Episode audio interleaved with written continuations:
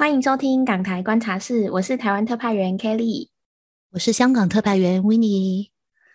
哎，我想说，最近其实香港第五波的疫情就来势汹汹啊。那想说，Kelly，你台湾那边现在情形是怎么样的？台湾这边原本你们印象中应该是嘉陵啊，就是可能对啊，跑到很多，对不对？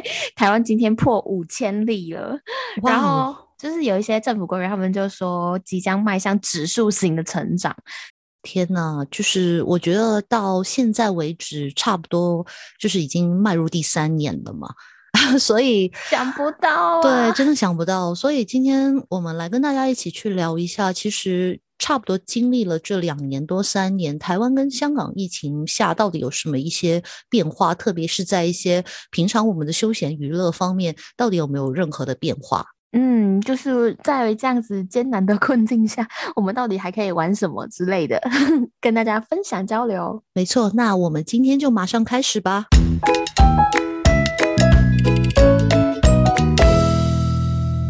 其实呢，我觉得在这两年多三年之内呢，香港其实疫情一直蛮反复的。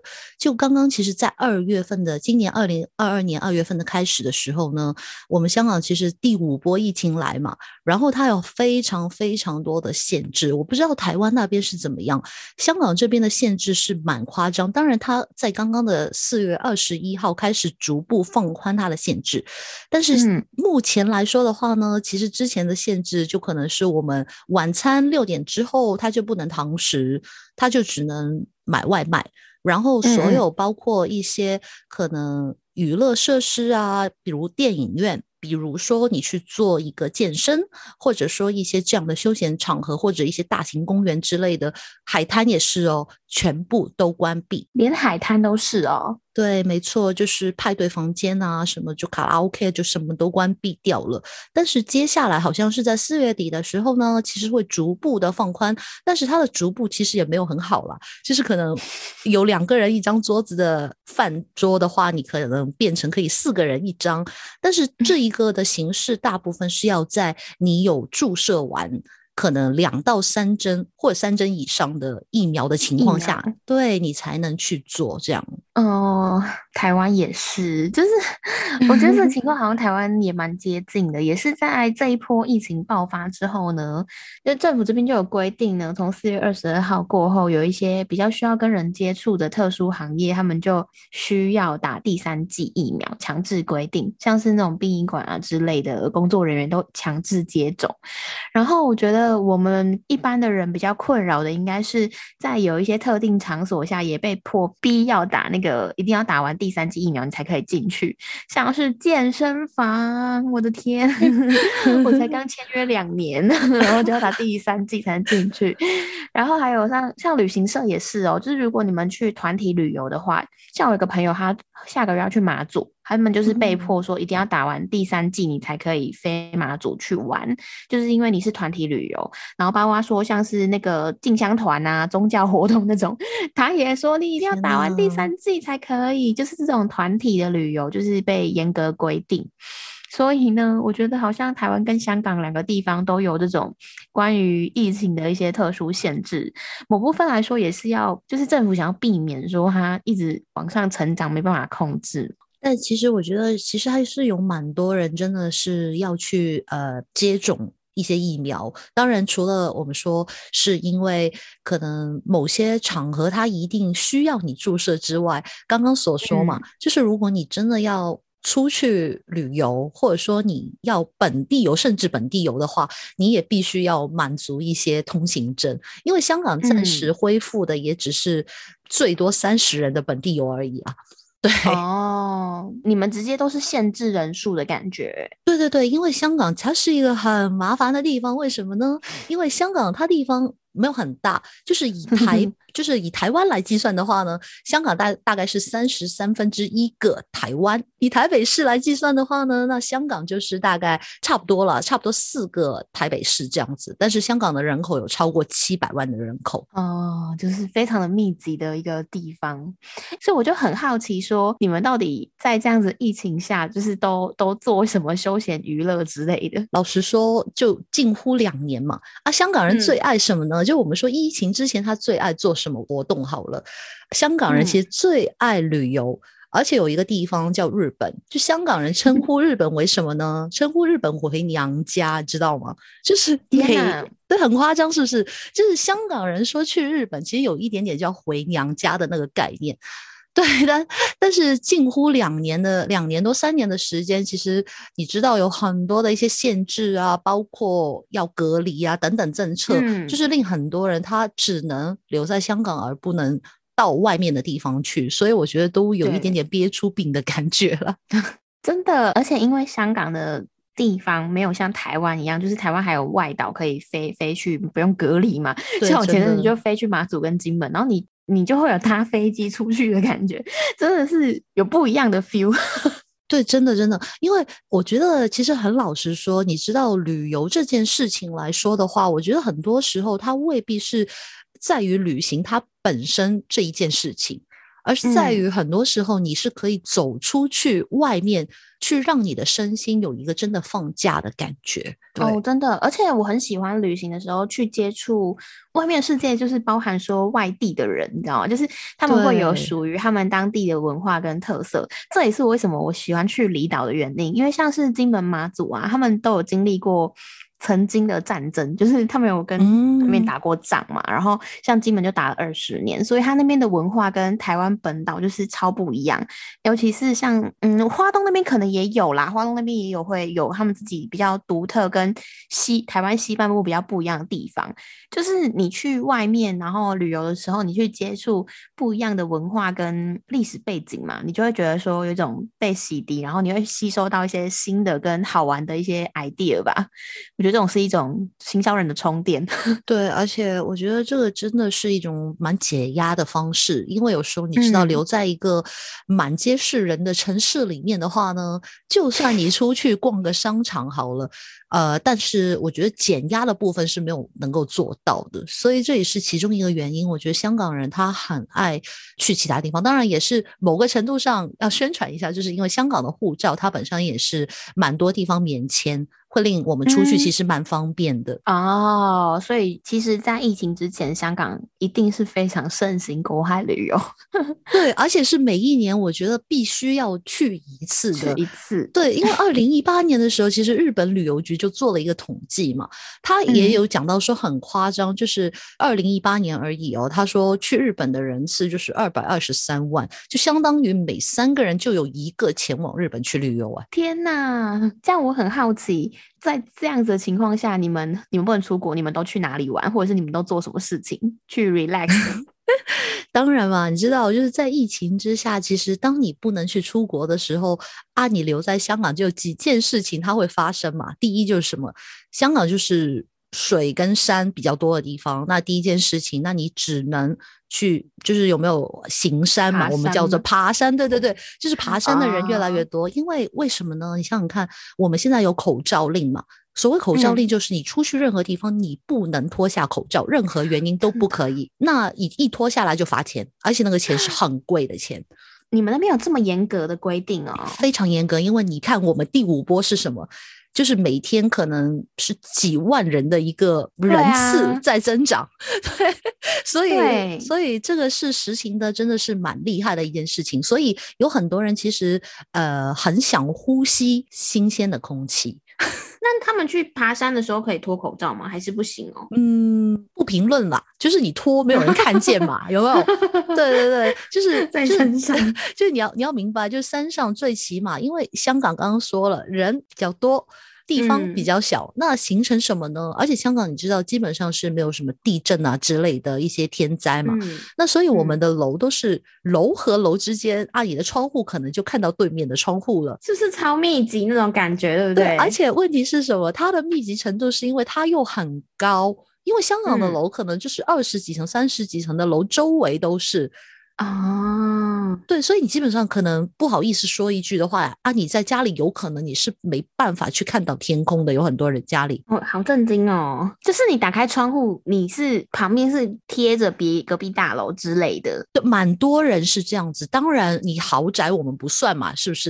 对你，所以你看香港的豪宅都在山上，你有发现吗？就是半山区，那个会比较像别墅那种感觉，是不是？呃，就算不是别墅，但是半山区的原因就是没有那么密集。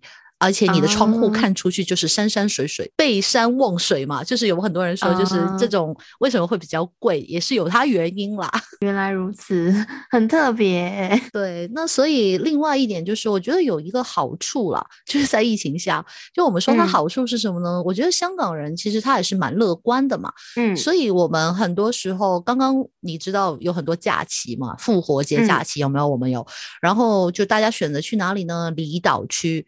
因为以前的离岛区，比如说，嗯，我们说大屿山呐，或者说是一些其他的离岛，好了，南丫岛、常州啊这些地方，呃，香港人很没有说很常去，就是他会去，但是他可能只是一个呃休闲的地方，可能去一下而已。但是在刚刚复活节假期就很夸张，常州的渡轮是直接全部爆满，水泄不通。你说大家都想要搭船去那个离岛，是不是？就对大家的感觉就是说。最起码让我走出市区吧，可以感受到大家想要跑到一个山山水水的地方躲起来那种感觉。对，而且另外一件事情就是，可能最起码我觉得对香港本地认识了比较多，因为你现在在网上搜寻的话呢，你会发现哇，原来香港有那么多地方，什么。什么什么岛啊，什么什么湖啊，就那么多离岛吗？原本都不知道，对，原本都不知道，原来有那么多厉害的地方。就比如说什么哦，呃，原来香港也可以看什么什么花，我真是好意外哦。因为我都是在找说，就是比如说放假有什么地方好去的时候，我才找寻到说，哎，原来香港有那么多神秘的地方存在，而我们一直。可能很多人都不知道的地方，是不是他们本来真的可能很小，所以你根本就完全不知道？呃，有这个可能，而且那个地方可能它本来就只是一个离岛区或者说新界区的一个很小的地方，然后可能那边有一家啊咖啡店好了，或者那边就是有一个呃类似小花园之类的。那但现在这些东西都在我们。就是 被被困了那么久的情况之下，这些东西都放大了。所以你上网找的时候，人家不知道就想说：“哦，香港打卡的地方好多哦，就是 有没有十几、二十几个、三十几个地方，都是可能我们从来都没有听过的地方，发现秘密花园。”对，真的这是一个好处啦。某程度上，就我们乐观来想的话，嗯，就更认识自己的国家。因为像台湾也是，台湾就是也是国旅就开始兴盛嘛。就很多人，我朋友就很明显，他就跟我说，他原本都是存钱去日本，可是因为就不能去啊，所以他就会存钱去离岛。他就说，他那时候超好笑，离岛还要存钱吗？怎么了？哎。你不要小看离岛，我那时候去马祖也是花我两万块，所以我住很久了。对啊，因为我我住两两个礼拜啊，然后像我朋友他就跟我说。呃，应该说去日本，他可能机票也是也是要一些钱嘛。可是因为他本来今每一年会花一些预算让他去日本玩，可是因为这一笔预算他可能已经放了三年都 都没办法出去，然后就跟我说啊，看我去马祖玩玩的很开心，他就去一次好了。等到疫情解封，他是绝对不会再去这种离岛的地方玩。我就说哈，是哦，就是你知道对他们来说，这些人本来其实他们就是一个国外旅游的心态，但是因为真的没有办法，所以他们就就退而。求其次吧，就是去搭 飞机去那种离岛的地方玩玩看这样子，然后就会发现新大陆。真的，而且就是香港也多了很多地方叫做一些露营的地方嘛，glamping 的地方。也就是 你知道，就是我甚至有看到说，网上还有些人他可能自己家有一个平台之类的，他们也可能会自己在家的平台上面做一个类似露营的感觉嘛。这都是我觉得是在什么苦中作乐，也蛮好的，其实也蛮好的，心态上的减压嘛。真的哎，因为台湾这边也红露营哦，就是露营区那些的，你可能都要提前好几个月就你要预定吧，不然你根本就订不到。然后以前我对露营的印象就是。台湾这边国高中的时候会有一个那种公民训练，然后我们就会一群高中生还是国中生，就是会被带到那个露营区那边，然后你要学习自己怎么煮饭啊，然后再困，就是就是我对那个露营的印象很不好，因为就是在一个很偏僻的山上，然后那个洗澡你要洗那种战斗澡，因为很多人在排队洗澡，然后最可怕的是在那个露营区就有很多苍蝇，然后我也是到这这几年才发现哦，奇怪，露营原来不是我想象的这么恐怖，现在露营已经很高级耶，很高级，对，甚至你还有那种完美露营，是你到那个地方，他就已经帮你把棚子搭好，其实它就跟饭店一样，就是只是你去体验住在帐篷里的感觉，真的真的真的，我觉得真的这个也是蛮酷的一件事情。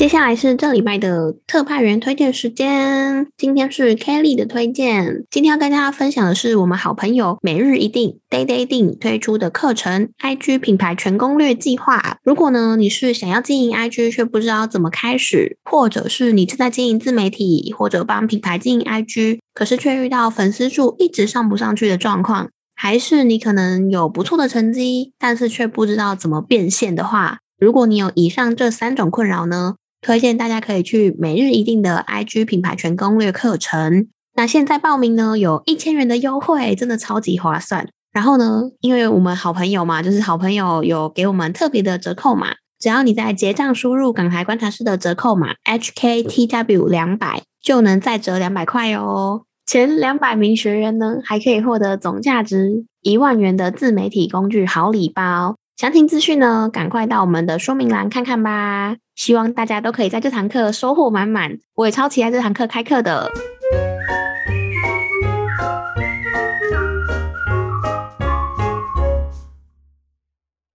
而且我觉得在疫情下的话呢，就是当然它这两年也是有它的好处啦。因为我看到蛮多人，就是我们除了叫 staycation，上次有一集我们有讲说，在香港可能你去租酒店，然后让自己有一个 vacation 的感觉嘛。然后除了这个之外呢，其实有很多人开始也有一些叫做 vacation，就是工作的假期或者 work from hotel。不是 work from home 吗？就是它已经升级到 work from hotels。这根本就是钱没地方花吧？我觉得是有一点点了，因为你想想看，我们每年都有长假嘛，就正常上班的人来讲嘛。啊，你有没有发现我们现在这个时候，就是大家都未必真的想去放掉这个长假？嗯，就是如果你只是留在家的话。因为现在大部分可能还有一段日子，比如刚刚第五波或者第几波的时候，一开始那段时间大家都会 work from home 嘛，对，就在家工作嘛。那这个时候你干嘛要去拿长假？有没有？就感觉是没有分别。嗯，我觉得这件事情很好笑，就是有一次我之前有一个朋友，他就跟我说啊，明天 work from home，先去喝酒，然后就说 是怎样 work from home 还是要工作？OK。对，就对他们来说，他可以就是更享受，就是有一些人他们会在 work from home 的时候更享受自己在工作状态，就是可能可以比较 free 的去做一些事情吧。像我有些朋友，他们 work from home 的确也是 work from hotel，就是只要一宣布 work from home，他们就会冲去花莲，然后就订订青旅，然后在那边工作。但我觉得这些是一件蛮好的事情，因为很老实说，因为你留在家里的确真的，好像我们之前有聊嘛，很多不方便的床在你旁。旁边，哎，你要不要看他一眼？有没有？然后有没有在开会的时候，有没有可能你跟家人住的话，他在后面走过，说，哎，要不要吃饭啊？有没有刚刚煮了什么东西？就是你没办法去控制跟你一起住的人，他要不要发出那个声音嘛？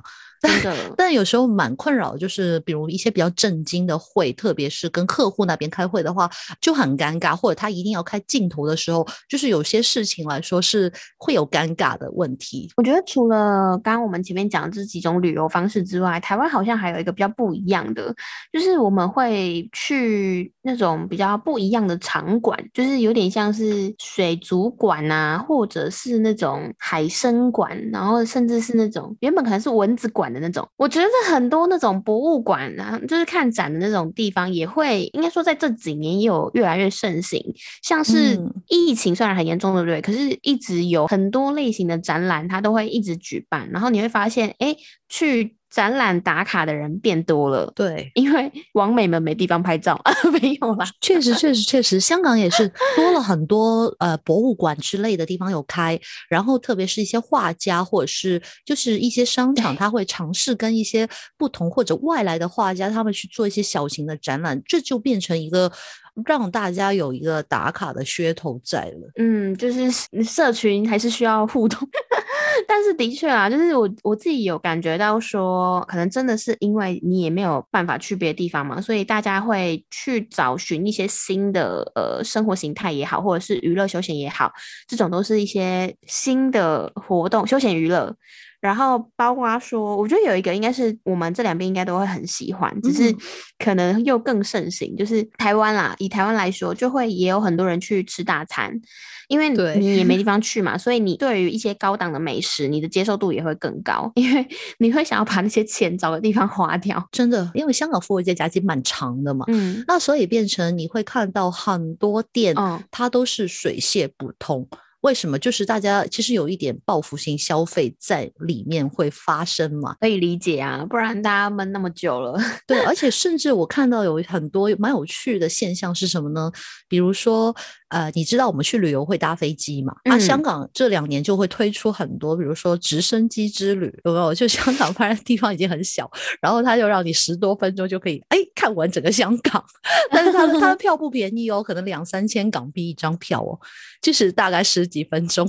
哎，对于香港人来说，你们应该也很少，就是会这样绕自己香港一圈吧？对啊，没有人会就有没有三千块港币？有没有让我绕十几在上面看一圈？真的也是蛮酷的，对，但但是我我相信还是有很多人有去感受一下，为什么呢？就是啊，你可能本来存着的钱是准备去旅游的，不能去了，那你能干嘛嘛？那总要找一些休闲活动，让自己去真正的解压嘛。嗯，真的，我印象中我们之前好像有分享过，说在香港跟台湾的疫情之下，有哪一些有趣的行销的东西。我在想说，就是这一波，因为这一波来的很很近期吧，就是从上一次到这一次，又又有新的一些形态的东西出现，所以我想问问看，维尼说，你有没有觉得香港啊，最近你有没有观察到一些比较有趣的行销的东西？有哎，我觉得就在疫情底下嘛，我看到呃，Lululemon 的 HK，就是 Lululemon 它本身是卖一些瑜伽装嘛。就是瑜伽的服饰啊，或者那一些嘛，就是出了一个广告的 campaign，我觉得很棒很棒。是因为你知道，在疫情底下，有很多很多中小型的企业倒闭了。嗯，然后呃，Lululemon 它身为一家我觉得是蛮不错的，就是蛮大家的一家公司。真的。然后他做了那个 campaign，就是他故意下错广告的贴文。什么叫故意下错广告天文？就是你可以在网上看到很多大概大概十几个 Lululemon HK 的 Facebook 广告，然后它广告里面的内容呢是在写另一家的一些内容。举例好了，他可能会说啊什么什么工作坊真的很不错，就是欢迎大家去试用之类的，就是里面都不是他的内容。嗯，所以其实有很多人一开始就会在一些群组里面讲说，哎，他是不是下错广告了？还是说小？编弄错了，你知道小编经常可能，你手头可能有几个 Facebook 的 page，你在 manage 的时候，你可能会下错嘛。那后来就发现说不是，哎，他故意的，因为他做了一个就是 hashtag 叫做 be well，对，然后还有一个 hashtag 叫做 the wrong app placement，也就是说他想帮助那一些中小企业，也是。就是一些身心健康，或者说也是一些嗯，对于健康有帮助的一些中小企业，然后他花钱去帮他们下广告，这个是真的非常棒。所以他是用广告的预算去支持支援一些小店，那所以我觉得非常棒，因为这个是我觉得香港人一直蛮大的一个信念，今天去实现了，就是。呃，守望相助嘛，真的，因为在台湾，大家可能会很难想象为什么这一个 campaign 这么感动吧？因为我印象中，在前年还是去年的时候，我们在录圣诞节特辑的时候呢，维尼就说他们正在。第一波还第二波限聚令，就是你们在圣诞节这种很嗨的节日啊，商人在操作节日，你们是不能群聚的，然后也只能在家里这样子吧？好像限制两个人还是几个人，还还是不能外食，所以等于是说，对这些中小企业而言，他们就是连开都不用开，就是你就只能把那些店租自己吸收，他们就必须要去想一些解，就是解决方案，然后去存活。哎，然后觉得哇，就是听到这个 campaign，我整个鸡皮疙瘩。哎呦，真的，而且我觉得 很大气。我觉得在最重要是什么呢？就是。他利用自己的一些优势去帮助其他人，因为我相信他在这几年也不好过嘛。因为老实说，就是呃，去做健身的人变少了，有没有？或者你甚至你可能就是去他的店里面也变少了嘛？因为你知道，香港有很多大型的品牌撤出香港了，直接真的，因为香港地租非常非常贵嘛。啊，所以我觉得他用可以帮到其他人的方式，用他的广告的里面的 budget 去支持其他人。我觉得不只是，其实我觉得他这行动不只是去支持这十几家的小店而已，而是我觉得他发出一个概念，就是在逆境当中，我们怎么能够。就是生活的更好，共 存对，真的真的太好了，嗯，就是真的是一个很很有企业社会责任的品牌吧，我自己觉得，就是他不是把他自己自身的利益放在最前面，而是他可能还有考虑到说你要怎么让这个生态圈可以源源不断的，就是继续生存下去那种感觉。对，这是我最近看过，我觉得是最棒的一个 campaign。哦，完了完了完了！我最近看到的就是比较 比较真的很娱乐一点点，但不是台湾的案例啦，就是跟大家分享一下，也是四月爆红的吧。最近如果大家有在刷抖音或者是有在刷小红书的话，会发现。嗯，最近有一个台湾过去的老那个过气艺人，这样讲好吗？讲什么过气艺人了？我知道你在讲什么，因为我我有追，我有追，这是刘畊宏，对我有 看到。大大家对他印象是什么？就我自己说，就是希望没有他粉丝。哎，我是很怕被他被他粉丝打。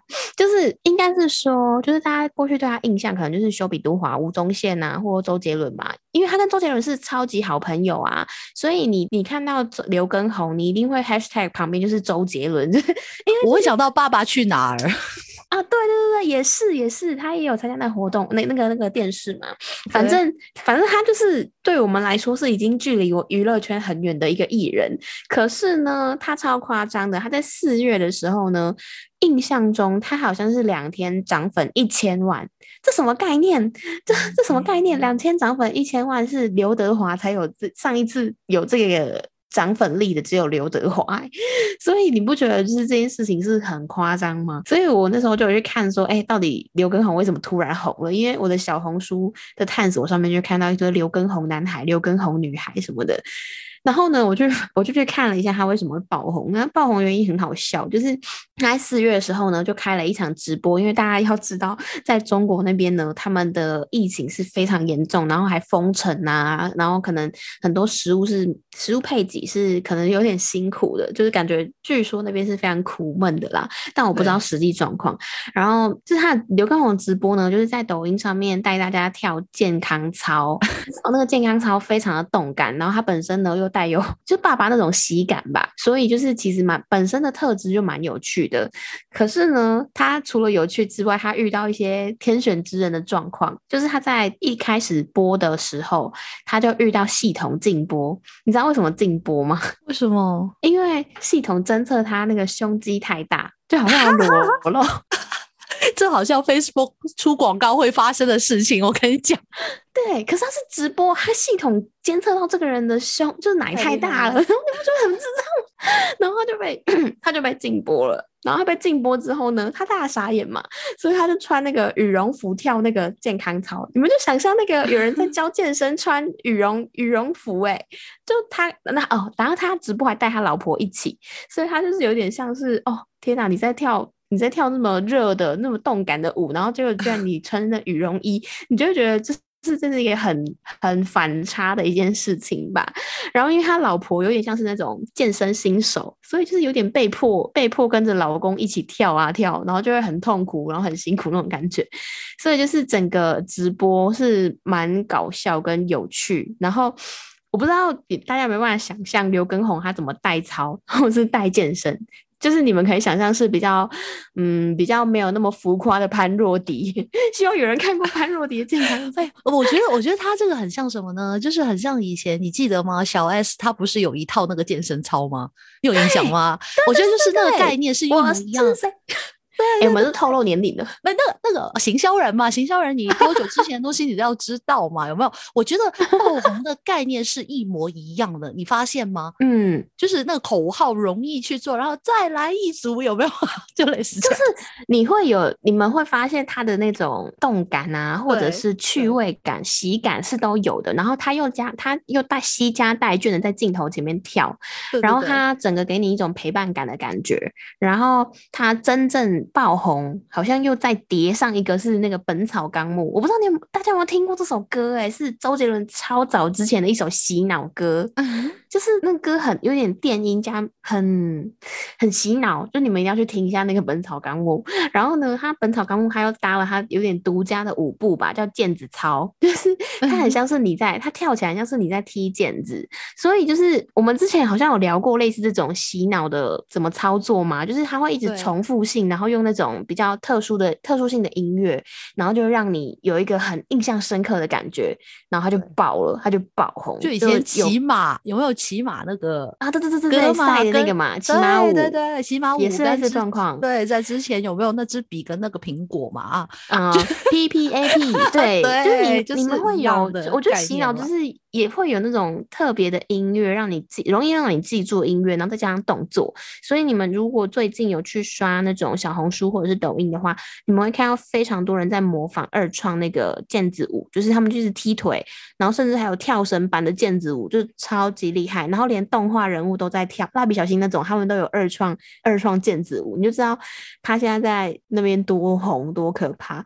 我就觉得哦，这件事情真的是太让我震撼，想不到会红成这样。我觉得是呃，我我们一直说嘛，行销这个东西有一点叫做什么天时地利人和嘛。嗯，对，我觉得真的是很多时候是天时。对了，把你的东西放过去才是对的嘛？对，嗯，我觉得这个就是一个勉励，所以不需要因为年纪啊去限制你自己，说你不可能再红了，或你不可能再成功了之类。只要你有持续去堆叠你自己的能力，终有你成功的一天。只是你要怎么去定义那个成功吧？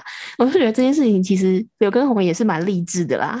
对，而且我觉得这件事情在我们今天这一集来讲的话，就我觉得呃，无论台湾跟香港听众，或者你是其他地方听众都好，这两三年你会觉得，我觉得生活可能会觉得很压抑，嗯，或者说有些人可能会丢了工作，或者有些人他可能没有奖金等等等等，你可能会有很多不顺心的事情吧，嗯，但是我觉得没有。不要去担心，这世界会越过越好，或者你怎么能在这个疫情下活出最好的你自己？嗯，我们也希望尽快跟大家去分享一集，就是哎，疫情过后我们的消闲活动到底是怎么样？我觉得 我也希望很快的我们会做到那一集。对，真的，说不定在这个有点类似说叠加了我们在困境中的娱乐，然后又有新的东西，我们会原本的旅游型，还有原本的休闲娱乐，又会再升华成另外一个世界。没错。错，所以如果你在这两三年里面，你也有些话想跟我们说，或者你也有一些